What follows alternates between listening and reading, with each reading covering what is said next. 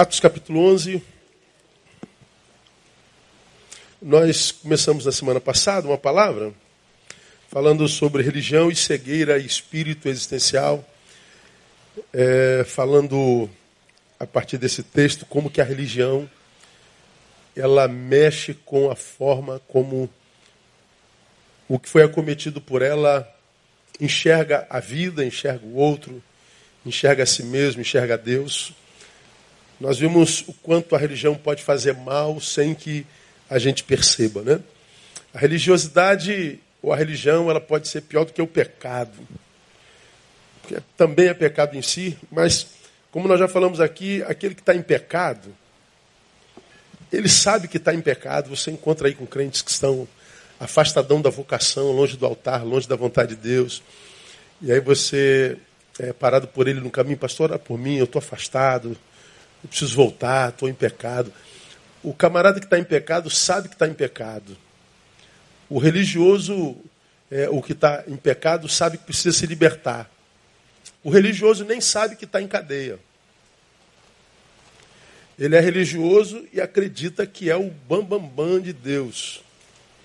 E não percebe que a religião é uma cadeia tão perigosa ou pior do que o pecado revelado. Porque o pecador sabe que precisa se libertar, o religioso não sabe nem que está em cadeia. Então a religião faz um dano pior e libertar-se dela é bem pior.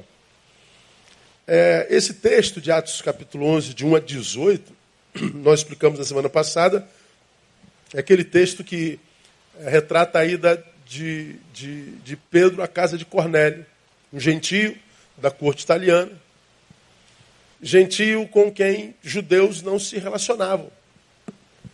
Mas antes de ir na casa de Cornélio pregar o evangelho, diz o texto, não vou ler o texto todo, Pedro teve uma visão. Um lençol que descia com tudo que era carne que pela lei de Moisés era imunda. Era imundo. Então lá naquele lençol tinha carré, frito, tinha lombinho de porco, rabo de porco, toicinho. Essa desgraça toda que era imunda para Moisés. Que bom que a lei não, não vigora mais, né, irmão? Feijoadinha vai bem, não vai, Maurício? Maurício Ratão, hoje mandou ver hoje na feijoada, né? Então, graças a Deus que Moisés passou.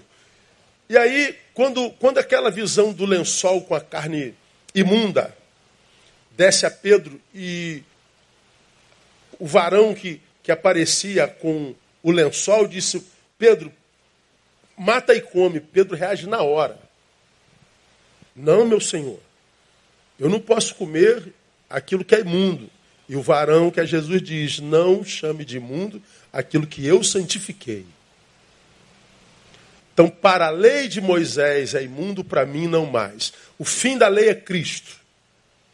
Pedro entende que é uma visão de Jesus Cristo, e quando a visão acaba, batem na porta dele. Um emissário da parte do gentio Cornélio. E Pedro então entende que tem que ir na casa do Cornélio, ele vai na casa de Cornélio.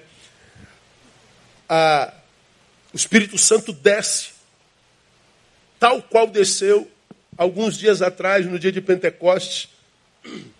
E Pedro então descobre que o que Deus tem para a terra não tem só para uma nação, não tem só para iguais, não tem só para gente que joga com a mesma camisa que a gente, não tem só para gente da nossa nacionalidade, não tem só para gente que pensa como a gente. Ele entende então que a graça de Deus é graça para todo mundo. E Pedro, depois que tem essa experiência, ele fica encantado, porque lemos na semana passada que Deus fez com os gentios o mesmo que fez com os judeus no dia de Pentecostes. Qual foi o, o resultado disso? Ele teve que ir perante a igreja, justificar-se, porque ele tinha ido na casa de gentios pregar o evangelho. Ora, ouviram os apóstolos irmãos que estavam na Judéia que também os gentios haviam recebido a palavra de Deus. Quando Pedro subiu a Jerusalém, disputavam com ele os que eram da circuncisão, dizendo: entrastes em casa de homens incircuncisos e comeste com eles. É uma acusação. Pedro, é, é verdade o que nós ouvimos falar? Que você, como judeu, entrou na casa de gentio? Que você, como flamenguista, entrou na casa de vascaíno ou vice-versa? Que você, como bolsomínio, entrou na casa de um petista ou vice-versa? É isso que eu estou ouvindo? Você que é negro entrou na casa de um branquelo ou vice-versa? É isso mesmo que eu estou ouvindo? Você se misturou com essa gente, Pedro. E Pedro, então, diz o texto, tem que se justificar. Pedro começou a explicar a gente, eu entrei, mas o Senhor me apareceu numa visão dizendo que eu tinha que ir, porque aquela gente que a gente chamava de imunda, nele é santificada.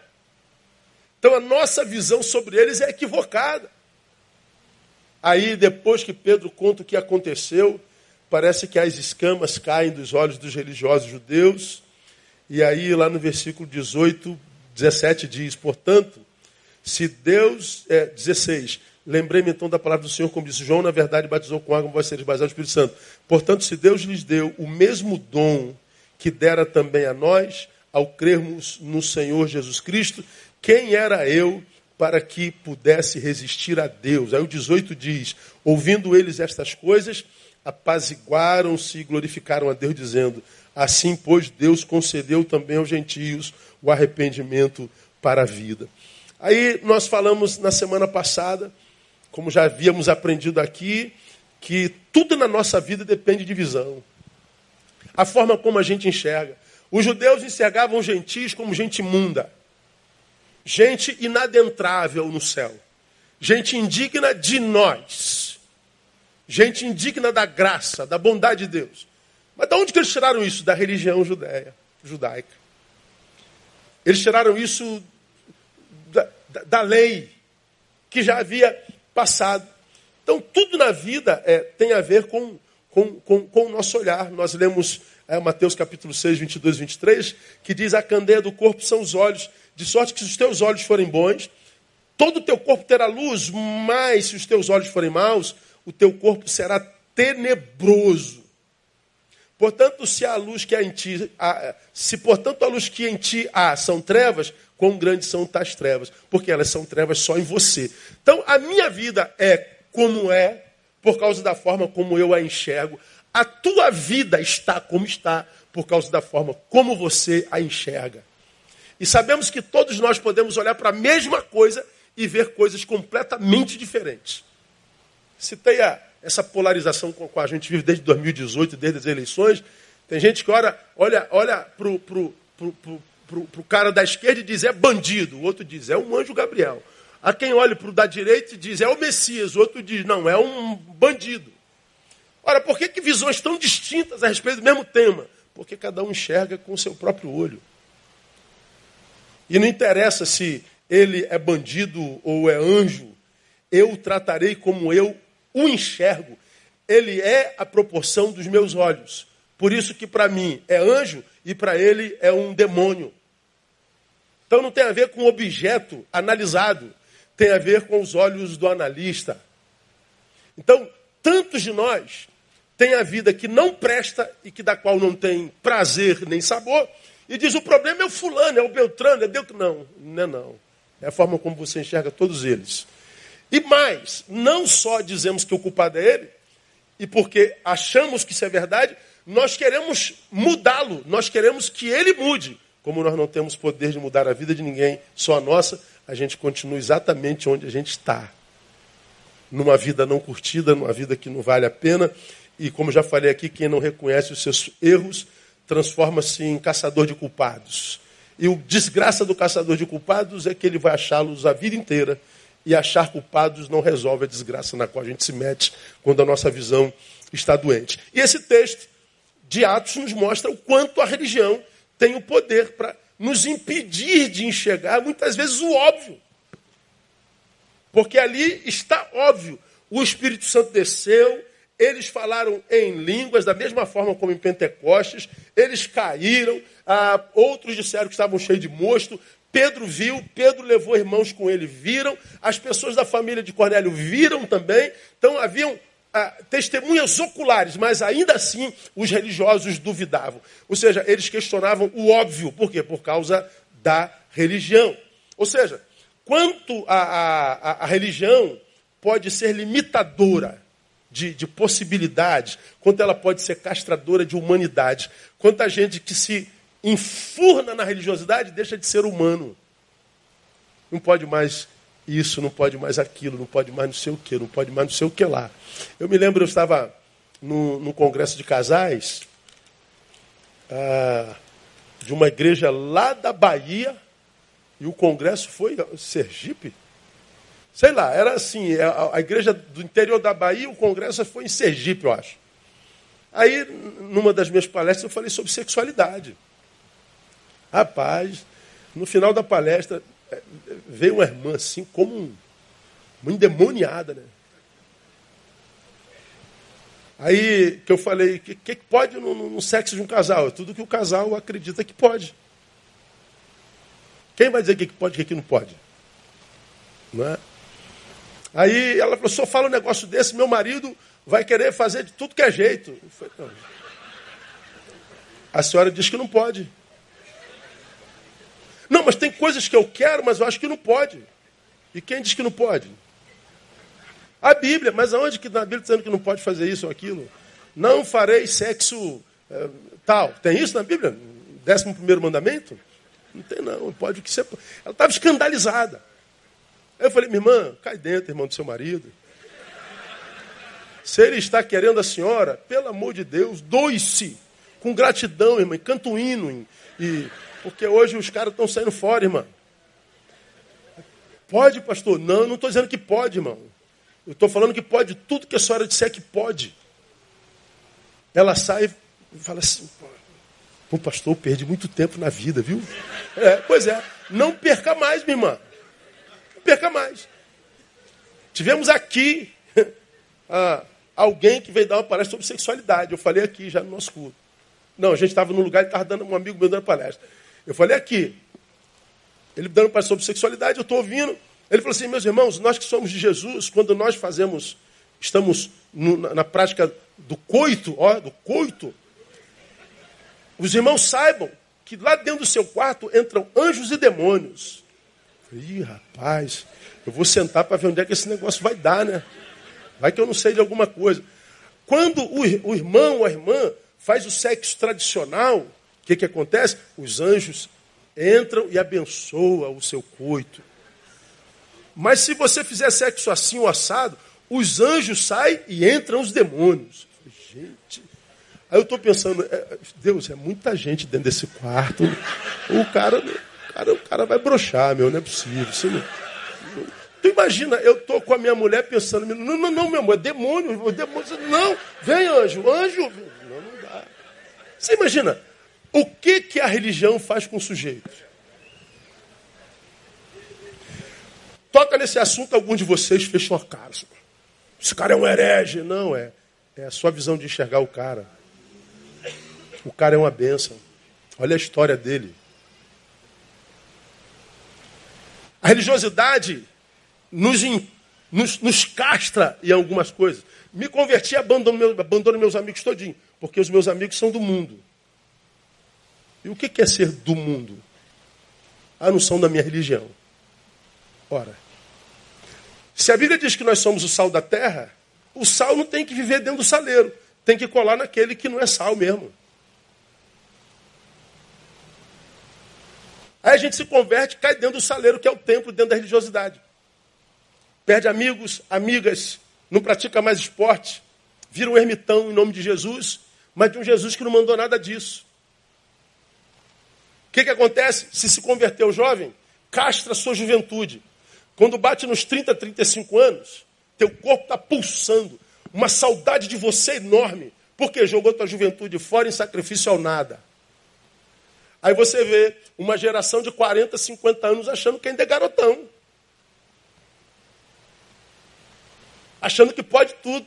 O cara quer saber se ainda consegue ganhar uma garotinha de 25 anos a mulher vai encortando as coisas, a camisa vai subindo, a, mesmo que a barriga cai em cima do cinto.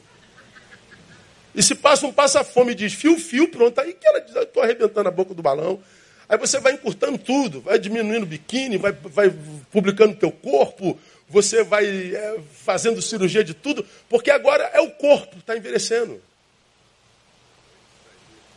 A gente vai, sem saber, se ridicularizando. Quem é que vive isso? Quem castrou juventude. Porque há um tempo na juventude que o cara fala, ah, isso é coisa de jovem, pastor, deixa falar, isso é coisa de moleque, pastor. Pois é. Quando o moleque é moleque no tempo de moleque, o moleque é lindo. Quando o moleque é moleque no tempo adulta, o moleque é ridículo. Então a religião é castradora. Nesse texto nós vemos crentes, irmãos, questionando uma ação genuína do Espírito Santo. Aí falamos, quais são os males mais comuns, ao meu ver, produzidos pela religião na vida daqueles que, a despeito de serem sinceros, praticam religião sem sabedoria e reflexão? Quais são os sintomas do religioso sincero, mas não reflexivo e sem sabedoria? E, e olha que é uma palavra na Bíblia, que citei quarta-feira passada, que fala literalmente sobre isso, que está em Romanos 10, 2. Olha o que Romanos de Paulo fala sobre a igreja de Roma, que era talvez uma das igrejas mais maduras do Novo Testamento. Porque eles dão testemunho, olha lá, de que tem zelo por Deus, leia o restante para mim mas não com entendimento. São zelosos, sim ou não? São. Que bom. Tem entendimento? Não. É zelo sem visão. Zelo sem sabedoria. O teu zelo te esmaga. O teu zelo te castra. O teu zelo te, te empobrece. Por quê? Porque o zelo é ruim? Não, porque o zelo não é unido com entendimento. Não adianta nada. Então, ah, zelo e visão, zelo e sabedoria, sinceridade e visão precisam caminhar juntos para poder frutificar em bênção sobre nós. Quais são os males? Falamos na semana passada. Uma visão superlativa de si mesmo. O religioso, ele acredita que pode julgar a espiritualidade do outro. Pedro, você esteve na casa daquela gente. Sim, o que, é que você tem a ver com isso, irmão? Quem te perguntou alguma coisa? Quem disse que eu não poderia? A vida é minha e o que, que você tem a ver com isso? Bom, religioso não sabe é, é, estabelecer limite. Ele é o invasivo que eu falei na gotinha. Ele é o que julga, ele é o que se vê. Por quê? Porque ele tem uma visão superlativa de si mesmo. Ele se vê para além da realidade. E qual é a desgraça de se ver de forma superlativa? Nós falamos, quem já se vê grande, abre mão da possibilidade do verdadeiro crescimento. Ora, se eu já me vejo grande, eu não preciso mais crescer. Como essa minha grandeza é uma visão equivocada de mim mesmo, que, que acontece? Eu estou impedindo o meu próprio crescimento. Autossabotagem. Aí você vê um monte de gente envelhecendo, mas não amadurecendo. Tu vê um monte de homem de 30, 40, 50 anos, que é um menino mimizento, para quem você não pode dizer verdade, coisa nenhuma, não pode dizer não, eu magoei, vou embora desta igreja. Aí dá vontade de dizer, vai para o diabo que te carregue. É aquela pessoa que envelhece, mas não amadurece, e que jamais vai dizer como Paulo, quando eu era menino eu falava, pensava, andava como menino. Quando eu cheguei a ser homem, diga para mim, acabei com as coisas de menino. O religioso não cresce jamais. Ele está sempre achando que pode se meter na sua vida. E se mete. Porque quem já se vê grande abre mão da oportunidade do verdadeiro crescimento. Quem já se vê grande se impossibilita de ver e reconhecer os que são maiores do que ele. Ou seja, se eu já sou grande, eu já tenho a visão equivocada de mim mesmo. Esse camarada que se vê grande, dificilmente reconhece pessoas maiores do que ele. Então ele se torna um insubordinado, alguém que não dá honra, alguém que não agradece, alguém que não aceita eh, eh, disciplina e exortação. Quem é você para me repreender se eu sou tal? Não é não, só quem te diz que você é o tal é você. É só olhar você seus frutos. Tem nada que te acompanhe para você se achar isso tudo que você tem. Você tem 30 anos de crente, mas só envelheceu, não tem frutos. É uma visão equivocada de si mesmo. Agora, qual é a desgraça disso? Porque quem abre mão de gente maior do que si, Abre mão de mestres. Abre mão de gente que poderia me fazer ascender. Abre mão de gente que tinha moral e capacidade de toda sorte para me botar diante do espelho e me fazer enxergar-me. O que não cresce nunca, ele foge diante daquele que, é, diante dele, o faz se ver como de fato é. Se auto-sabota. Quem se vê grande nunca será visto e respeitado com honestidade por aqueles que estão teoricamente abaixo dele. Nunca serão vistos e respeitados com honestidade por aqueles que estão abaixo dele. Por quê? Porque você se vê grande. Os que estão abaixo de você sabem que você não é. Geralmente respeitam o teu cargo, não a tua figura, a tua pessoa. Você é meu chefe eu tenho que me submeter a você, mas você não é líder. Te respeito porque você é primeiro tenente, eu sou segundo. Mas continuo achando você um jumento, diria o segundo tenente. Eu te respeito porque você é primeiro sargento, eu sou terceiro. Então respeito as tuas insígnias. Mas a você não, porque você não se enxerga. Eu respeito porque você é pastor. Mas não porque você tem autoridade espiritual, porque você tem capacidade de gestão ou de ministrar a palavra. Aí o que, que acontece? Esse que é líder, ele não para em lugar nenhum, ele vai pulando de igreja em igreja o tempo inteiro. E ele fica até ser contrariado, até que alguém o mostre é, quem de fato ele é. Né? Aí nós falamos na quarta-feira que quem investe só na imagem, investe na mentira que criou. E quem investe nessa mentira, abre mão da verdade que poderia ser. É autossabotagem o tempo inteiro. Na, na, na verdadeira espiritualidade, debaixo da luz de Cristo, na luz de Cristo, nós passamos a nos enxergar como de fato somos, e porque isso aconteceu, nunca é, chamaremos um igual de incircunciso, como os religiosos do texto, e porque quem está em Cristo tem sua capacidade ampliada e por causa disso quer sim ser exaltado, mas não por si mesmo. Por isso que a Bíblia diz: aquele que a si mesmo se humilhar será exaltado. A gente quer se ver exaltado, mas não por nós mesmos, mas por Deus. Vamos continuar nessa meia horinha. Segundo dando vindo, vindo da religiosidade. É que o religioso ou os religiosos preferem o debate ao diálogo. Não são bons de diálogos, são bons de debate. Bota o versículo 2, painel do, do, de Atos 11. E quando Pedro subiu a Jerusalém, leia a palavra disputavam com ele os que eram da circuncisão. Disputavam. Podiam ter dialogado. Pedro, senta aqui um pouquinho, brother. Verdade, irmão, que você teve lá na casa daqueles caras lá? Mas é troco de quê? O que, que rolou lá? Você esteve lá. Oh, diferente. Diferente. Mas o religioso é assim. Religioso não sabe ouvir e fala o tempo todo. O religioso não vê seus defeitos, mas é especialista em defeitos alheios. Pense no religioso da sua igreja. Você quer saber o defeito de qualquer um que está no altar em evidência, pergunte a ele que ele vai te dizer. É especialista em defeitos alheios, em equívocos alheios. Especialista. Mas dificilmente considera um defeito seu. Então ele vive em disputa. Qual a diferença entre debate, disputa e diálogo. Ora, quem debate busca superação sobre o outro. E quem dialoga busca comunhão. É diferente ou não é? Eu não quero dialogar contigo, não quero entendimento contigo. Eu quero debater contigo e te vencer. Eu quero superação. Ora, quem debate quer superar vencer o outro. Quem dialoga quer crescer com o outro, quer se enriquecer com o saber do outro. Ô Pedro, eu jamais iria lá, cara, eu sei lá, acho que não deveria não, hein? Mas o que, que rolou lá? Valeu a pena? Rapaz, valeu, senta aqui, eu vou te contar. Olha, rapaz, então o Espírito Santo ele age para além do muro, é? É, ó, se o Espírito Santo age fora do muro, como eu quero viver sobre o agir do Espírito Santo, então a minha vida vai se ampliar em possibilidades também.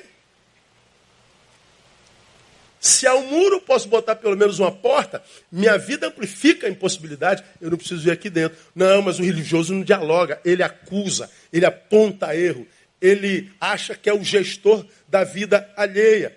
Ah, agora pergunto a vocês na prática: o que que nós mais vemos hoje? Diálogo ou disputa? Diálogo ou debate?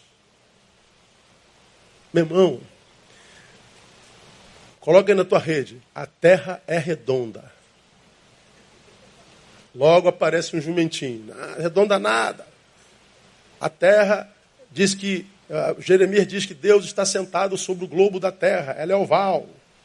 Aí daqui a pouco parece um terraplanista. Não, a terra é plana.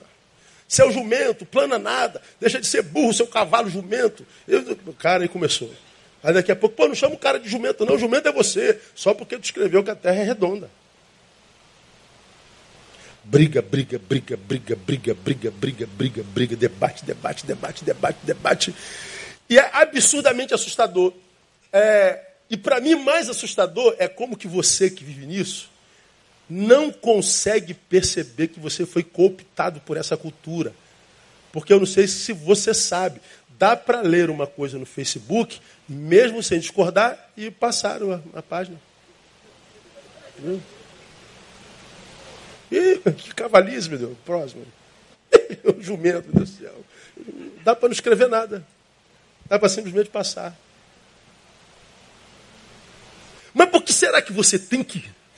Você nunca parou para pensar nisso, cara?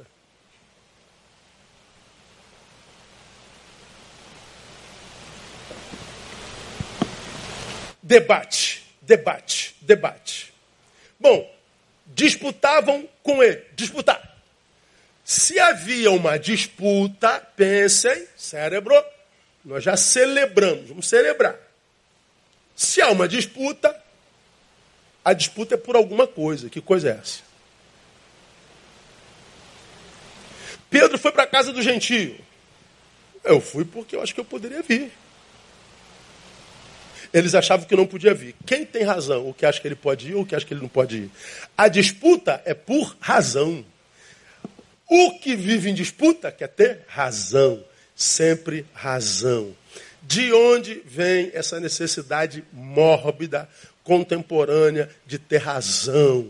De onde vem essa necessidade mórbida de ter que dar palpite? De onde vem essa necessidade mórbida de dar opinião sobre tudo? De onde vem isso? Eu digo para vocês.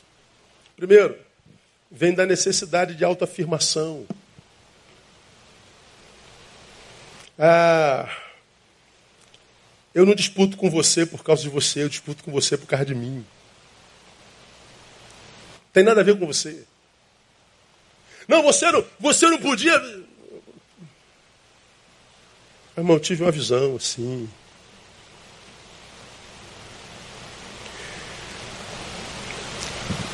Por que, que vem da necessidade de autoafirmação? O que, que é autoafirmação, irmão? Por que, que se precisa de autoafirmação? Porque autoafirmação tem a ver com a dúvida a respeito da imagem que criou para si mesmo.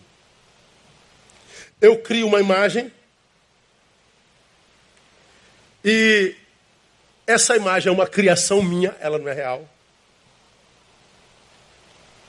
Eu a abraço como verdade inalienável. E vira minha verdade. Só que lá no fundo você entra em guerra consigo mesmo.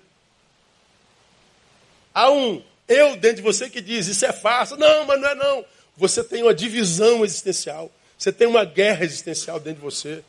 Você vende no Facebook que você é uma pessoa muito bem realizada. Nada, quando chega em casa está morrendo de depressão. Solidão está te matando.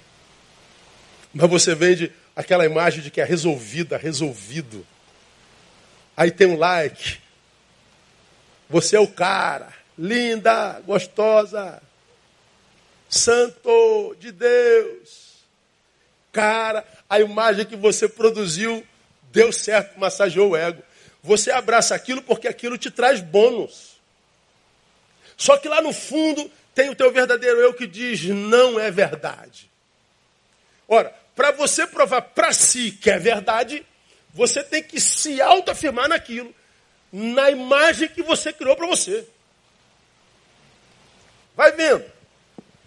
Lembra o que eu disse na última quarta-feira, fiz revisão agora? Ah, o religioso tem uma visão superlativa de si mesmo. Portanto, ele já se vê grande, para além da possibilidade do verdadeiro crescimento. Então, como ele se vê grande, ele criou essa imagem, seja lá da onde ele tenha criado, ele tem que afirmar essa imagem aos olhos alheios. Como eu faço? Vamos imaginar que ele vendeu a imagem de que ele é um camarada muito, muito sábio. Bom, ele vai discutir contigo qualquer assunto, porque vencendo você, ele prova para si que é sábio.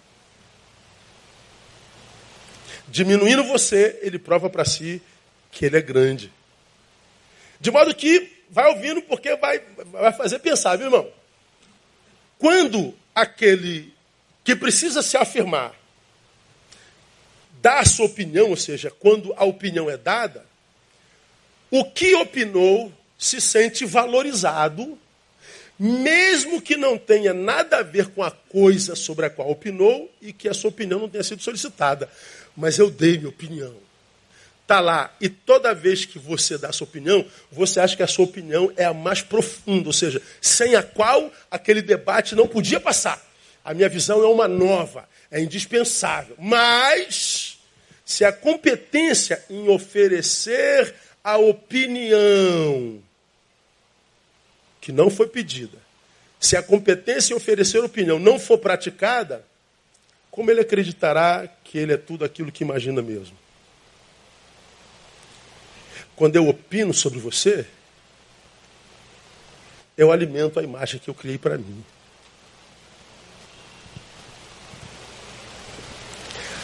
Agora veja só. Como ele se convencerá de ser tudo isso que pensa de si, se não der suas opiniões sobre tudo? Economia. Política. Teologia. Antropologia. Pastoreio. Medicina. Aí está o nome dele lá, João da Silva, em todos os comentários. E ele se acha. O que, você sabe de economia? Ah, eu fiz um cursinho de meia hora no Jardim Novo outro dia. Você sabe de política? Eu, eu li um, um livro do fulano de tal. Sabe nada. Ele está discutindo com doutores, especialistas, gente que pratica isso o tempo inteiro. O que tão, os que estão lendo o comentário dele estão dizendo, é um idiota. Mas ele está dizendo: estou competindo com os sábios. E não adianta dizer que ele é, porque a imagem que ele criou para si já está absorvida como verdadeira. Aí olha só, como que ele pode se convencer de ser tudo isso se ele não der a sua opinião? Eu responderia para ele ou para você, olhando para a relevância da sua vida real. Esquece que você publica, esquece o que você comenta, esquece o que você escreve e olha para a tua vida real. Desliga a rede e olha para a vida real. Você vai ver que esse que precisa se autoafirmar vai descobrir que ele quase sempre é um insignificante social.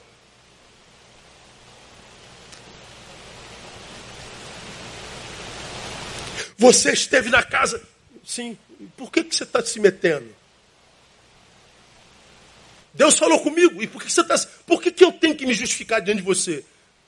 Porque quando eu me meto na sua vida, eu reafirmo a imagem que eu construí para mim de que eu tenho autoridade para isso.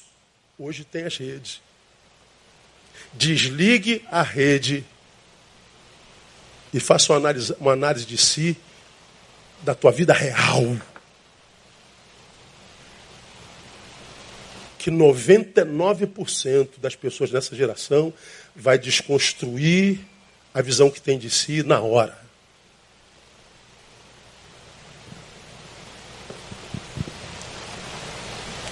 Ou seja,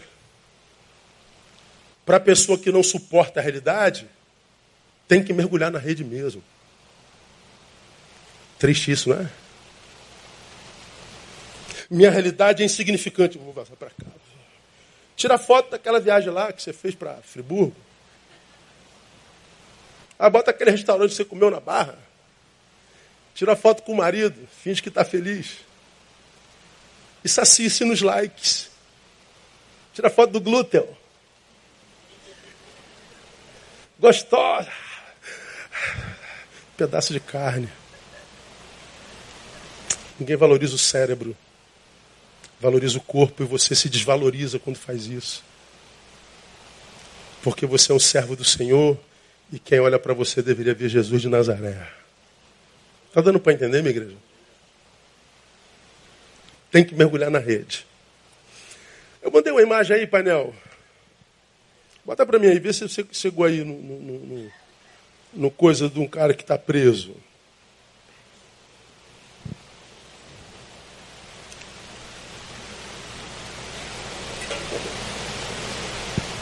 Então, por que, que a religião faz mal? Ela, os religiosos preferem debate ao diálogo.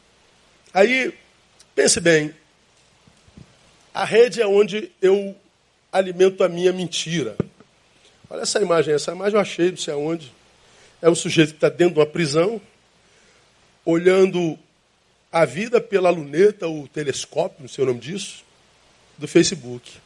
Agora do Instagram, né? A realidade, a realidade dele é prisão. Se ele viajar para dentro, o que se encontra é angústia, vazio, frustração, farsa. Então a gente viaja para fora, porque lá fora a gente alcança aplauso. Agora eu diria a você, eu, prefira, eu preferiria mergulhar na desgraça da minha vida. Porque só mergulhando nessa desgraça real, mergulhando nessa realidade, eu posso mudar a realidade. Não se muda a realidade fugindo dela, só mergulhando nela. Eu preferiria andar na, na, na, nas fezes da minha realidade do que fugir dela a vida inteira só para ter um aplauso de gente que não me conhece. De ter na inveja de estranho o equilíbrio da minha própria existência. Porque nas redes, quanto mais você me inveja, mais eu me acho. Quanto mais você me aplaude, mais alimenta a minha farsa. Quanto mais você é, é, fala, mais doente eu fico. Mais eu fujo da minha realidade. É isso aí, essa é a realidade lá. Agora pensem comigo, diante disso que eu estou mostrando para vocês, você acha que quem criou essa rede não pensava nisso quando a criou? Ou seja, nós vamos criar uma rede que eu não acredito que uma pessoa sozinha tem, tem forças espirituais para mim através disso. Existe um tal de um Deus desse século aí, que diz a palavra lhe cegou o entendimento, e porque ele cegou o entendimento, pode criar estruturas que me escravizam, sem que eu saiba que escravizado estou. Por quê? Porque me fez construir uma fantasia que da qual eu estou preso. Então eu não acredito que rede seja um negócio assim, que caiu de paraquedas. Será que não havia a intenção? Acho que eu mandei essa frase para aí, não sei se deu para escrever, deu? Se não deu, não tem problema. Será que não havia, olha lá, será que não havia a intenção de possibilitar viver uma mentira completamente distinta da realidade a ponto de fazer com que até aquele que mente acredite em sua mentira? Lê essa frase direitinho.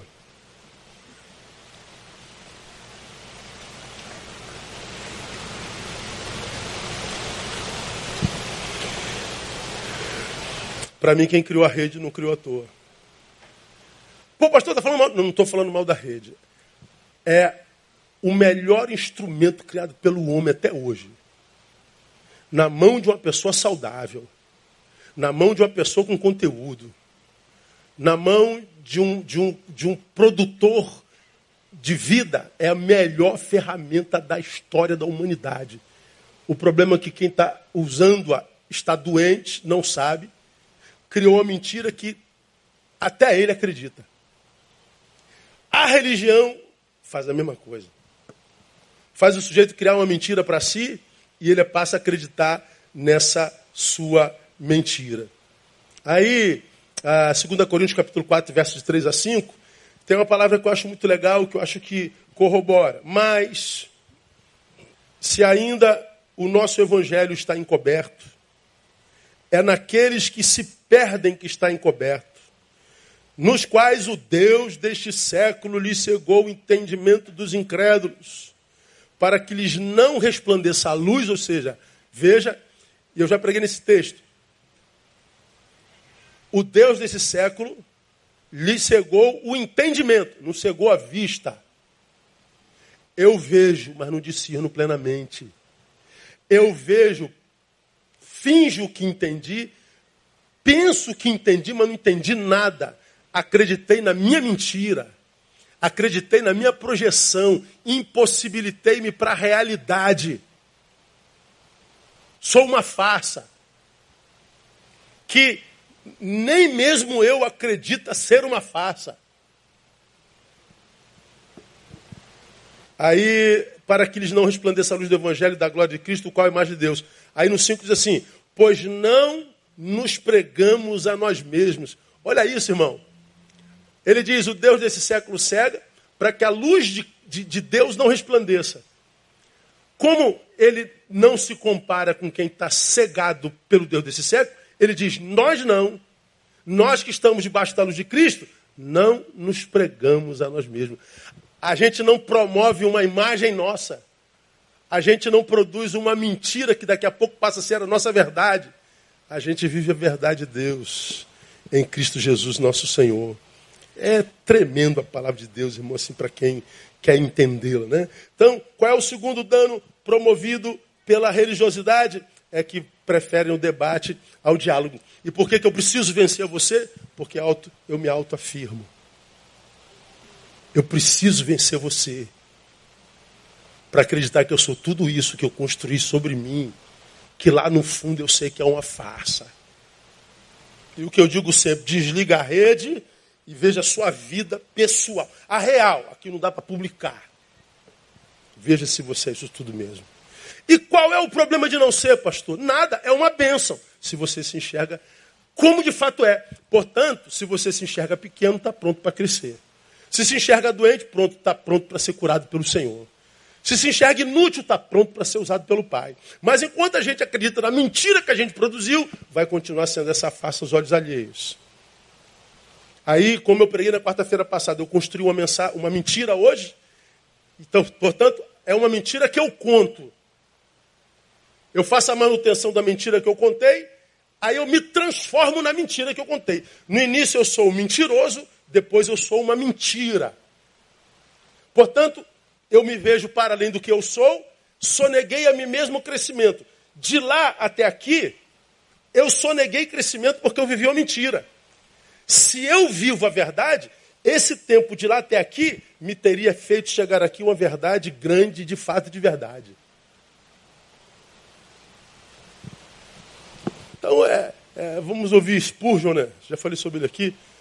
Ele diz, meus irmãos, quando alguém fala mal de você, se aborreça não, você é pior do que o que ele pensa. É verdade.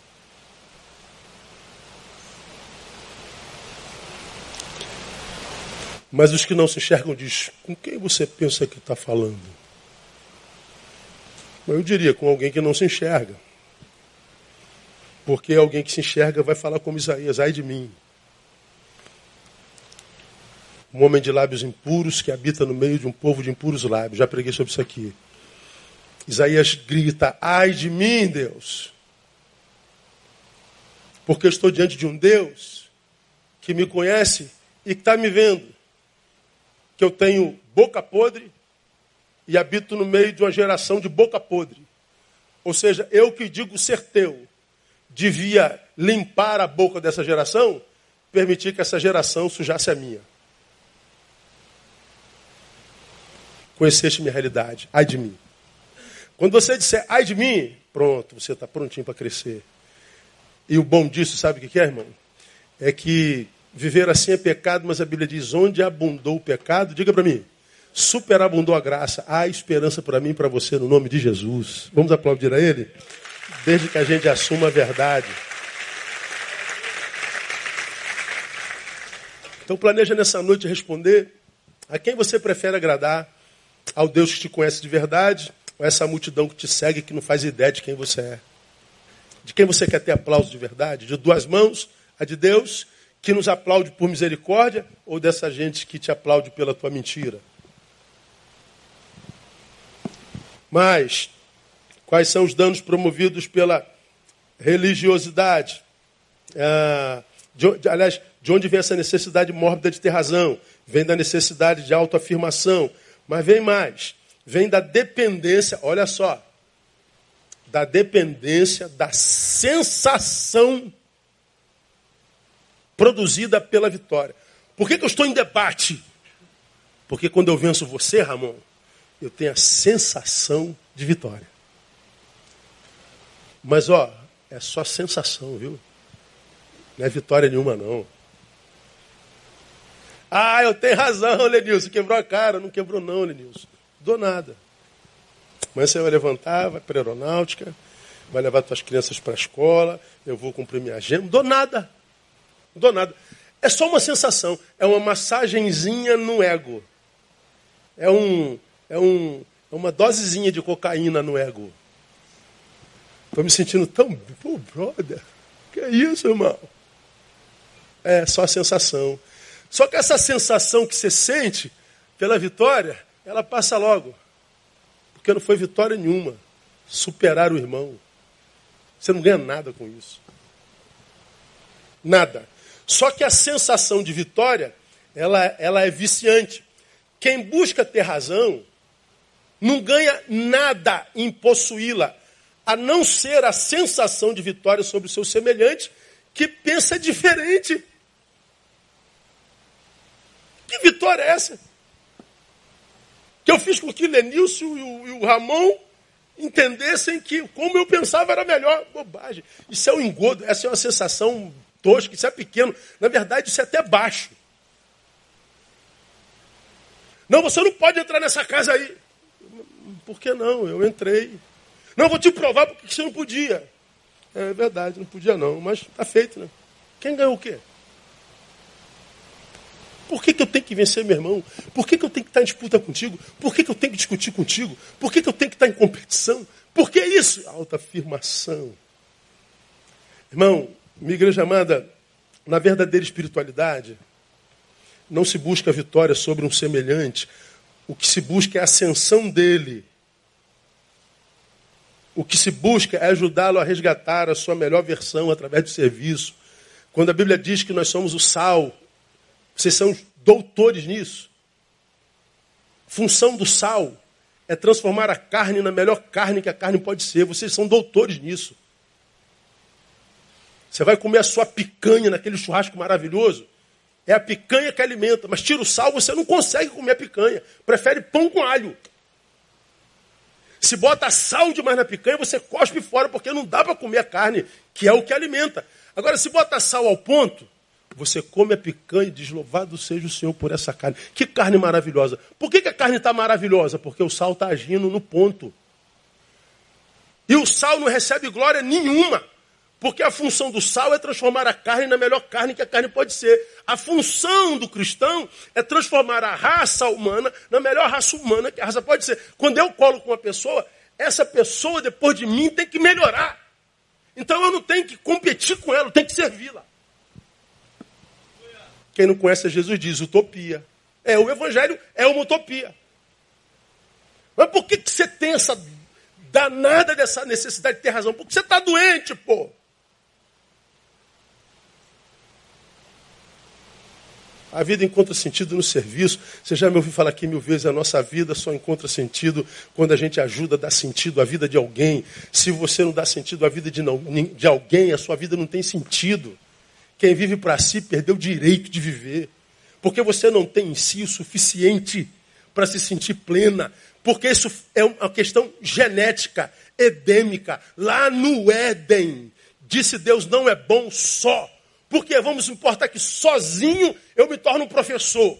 Mas eu não tenho ninguém para dar aula. Para que, que me serve a minha profissão? Eu, como professor, encontro sentido no meu aluno como pastor na minha ovelha, como médico no meu, no meu paciente, como motorista no meu passageiro. A minha vida só encontra sentido no serviço. Não se busca diminuí-lo, busca se empoderá-lo com aquilo que Deus nos empoderou, a sua graça e o seu amor. Vem de Galatas 6, 2. Olha aí, ó. Leia comigo. Levai.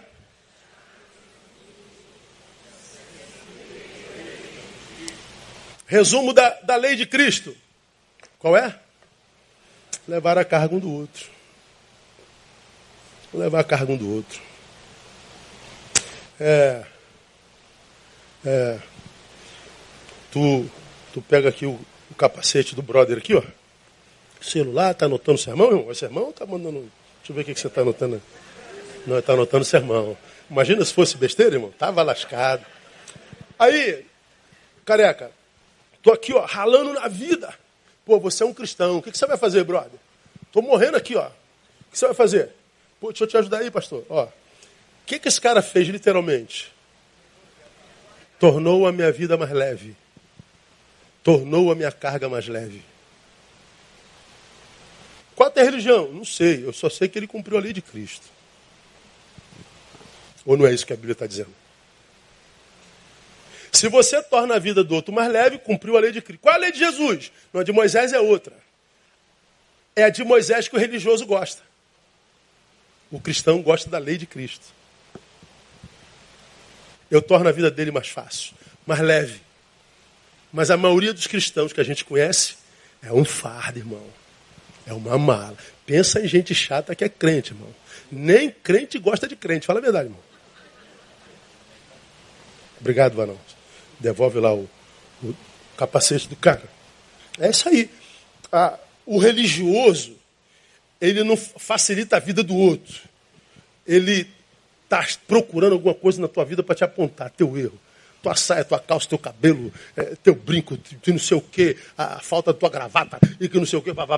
E olha, e quem procura defeito na gente, fala a verdade, irmão. Acha. Ah, mas acha. Ele só não acha defeito em si. Aí você, pastor, mas eu não posso aceitar o pecado na igreja. Qual? Do outro, né? Porque o teu ainda não foi revelado. Como eu falei domingo, por que, que o dele foi revelado? Porque o cara não sabe pecar, é santo. Peca errado. Já você, religioso, peca certo. Ninguém te pega, né, irmão? Ninguém sabe o tarado que você é por dentro. Que tu vive em pornografia, desejando a mulher dos outros julgando todo mundo. O que, é que teu filho pensa de você? Tua esposa no íntimo pensa de você? O que, é que sente por você seus empregados? Ou seu patrão? O que, é que é você quando bota a cabeça no travesseiro no fim da noite? E está você com teus pensamentos? É por isso aí que você vai ser julgado. Então o religioso, você deveria respeitar a inteligência de Deus e nos permitir com a nossa burrice. Ou seja, viver a espiritualidade do reino para além da religião é simplesmente se tornar um facilitador na vida do outro, da vida do outro. Eu não posso ajudar não, pastor. Então, ok, só não atrapalha, não se mete. Desculpa aí, irmão, não vai dar, isso aí não, vai, não dá para mim tudo certo, está tudo certo. Agora, isso, não, ah, não, isso não vai dar certo, não. olha aí. Porque, oh, irmão, você não está ajudando, não? Então cala a boca. Não, porque, cala a boca, irmão. O religioso não consegue. Ora, se a gente lida com religião, a gente tem que adestrar a nossa escuta. Ouvir a quem fala com graça e anular a escuta de quem fala com legalismo. É assim que você passa pela igreja sem adoecer. Um exemplozinho para a gente terminar, o terceiro tópico semana que vem. Nós cristãos, exemplo prático, acreditamos que Jesus é o único caminho para Deus. E é. Respondeu-lhe Jesus: Eu sou o caminho, eu sou a verdade, eu sou o quê? A vida. Ninguém vem ao Pai senão por mim. Porque ele disse nesse mesmo texto que ele e o Pai são um. Eu sou o caminho. Então nós acreditamos que não existe caminho para chegar a Deus. Só por Ele. Acreditamos que se houvesse outro caminho para chegar a Deus, Deus não deixaria que ele passasse pelo martírio que passou e morresse do jeito que morreu. Se Deus deixasse seu filho morrer como morreu, tendo um outro caminho para chegar a ele, para mim esse Deus não era Deus, era diabo. Tem outro jeito de chegar ao Senhor? Tem. Então por que, seu filho morreu desse jeito, meu Deus do céu? Você está maluco? Não, filho, não tem outro caminho não. Qualquer lugar do mundo, qualquer religião, qualquer filosofia, qualquer fialogia do mundo é, estão atrás da verdade. O que é a verdade? Aonde encontrar a verdade? Verdade, a filosofia diz isso, a antropologia diz aquilo, a sociologia diz isso, a psicologia diz aquilo, a verdade. Aí vem Jesus e fala assim: Eu sou a verdade. Qual o caminho para chegar a Deus? É a caridade, é, é, é, é o sacrifício do corpo. no Jesus não, eu sou o caminho. O que é a vida? Quem pode discernir o que é a vida? A vida é isso. A vida é, eu sou a vida. Você vê, o cara diz, eu sou o caminho. Sou... Ou ele é um louco, retardado, megalomaníaco, ou ele diz a verdade. Nós acreditamos que ele seja verdade, amém ou não? Pois bem, por causa disso, precisamos sair por aí dizendo que todos vão para o inferno se rejeitá-lo? Olha, varão, recebe Jesus agora, tu vai para o inferno. Tu vai queimar no mármore do inferno. Show de ranger de dente, miserável. Ou seja, eu quero, eu quero atraí-lo a Deus pelo medo. Não, eu falo do amor de Jesus para ele. Ó, oh, cara, Deus amou o mundo de tal maneira que deu seu filho para que todo aquele. A história da salvação é essa aqui. Nós acreditamos que Jesus é o único caminho por causa do que diz a palavra, por causa do que diz a história. Não, pastor, tal, vai para o inferno miserável. Não. Já está dito. Simplesmente ama e prega com amor. Mas o que, que o religioso faz disso? Basta que digamos que Jesus é o caminho. Porque quando a gente diz que Jesus é o caminho, nós estamos dizendo também que ele é a expressão do amor do Pai que quer que todos se salvem. Mas a gente se mete no culto das outras religiões. A gente quebra o centro de macumba. A gente, a gente percebe que, que quem anda de branco, de turbante, a gente tem que espezinhar a vida do camarada, porque isso é coisa do capeta. Você é de quem? Sou de Jesus. Ame.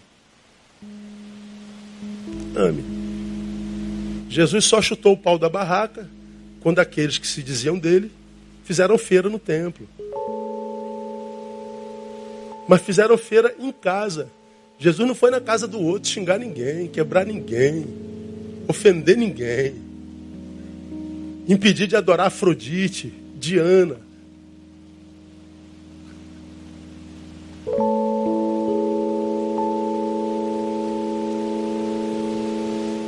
Há quem prefira pregar o inferno para converter pelo medo. É a pergunta que eu faço. Quem vem por medo se converteu mesmo? Por que, que você está aqui? Porque ama Jesus? Não, porque eu tenho medo do inferno. Aí Jesus fala assim: O que, é que te traz aqui, filho meu? Aí você diz: Eu vim porque eu tenho medo do inferno. Eu vim porque eu quero ser curado. Eu vim porque eu quero prosperar. Eu vim porque eu quero ter. Eu vim porque eu quero enriquecer. Ah, você veio a mim, mas não é por causa de mim. Não, eu vim por causa do que tu dás. Ah, então você está na minha presença por causa de você. É, é, é, é, então, mesmo aqui você está longe, filho. Mesmo aqui você está longe.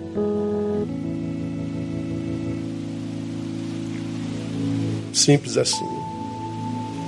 Os que só pregam juízo dizem que pregar sobre amor e graça é pregar um evangelho Nutella. Ele fala de juízo, ele fala de fogo, ele fala não sei o que. Não, não, não. Fazer isso é entender que juízo deve ser pregado, claro, mas somente para quem já foi convencido pela graça e alcançado pelo amor de Cristo e não fizeram valer a pena tal privilégio. Eu não prego juízo para quem ainda não foi convencido pelo Espírito Santo. A esses eu amo a esses eu acolho.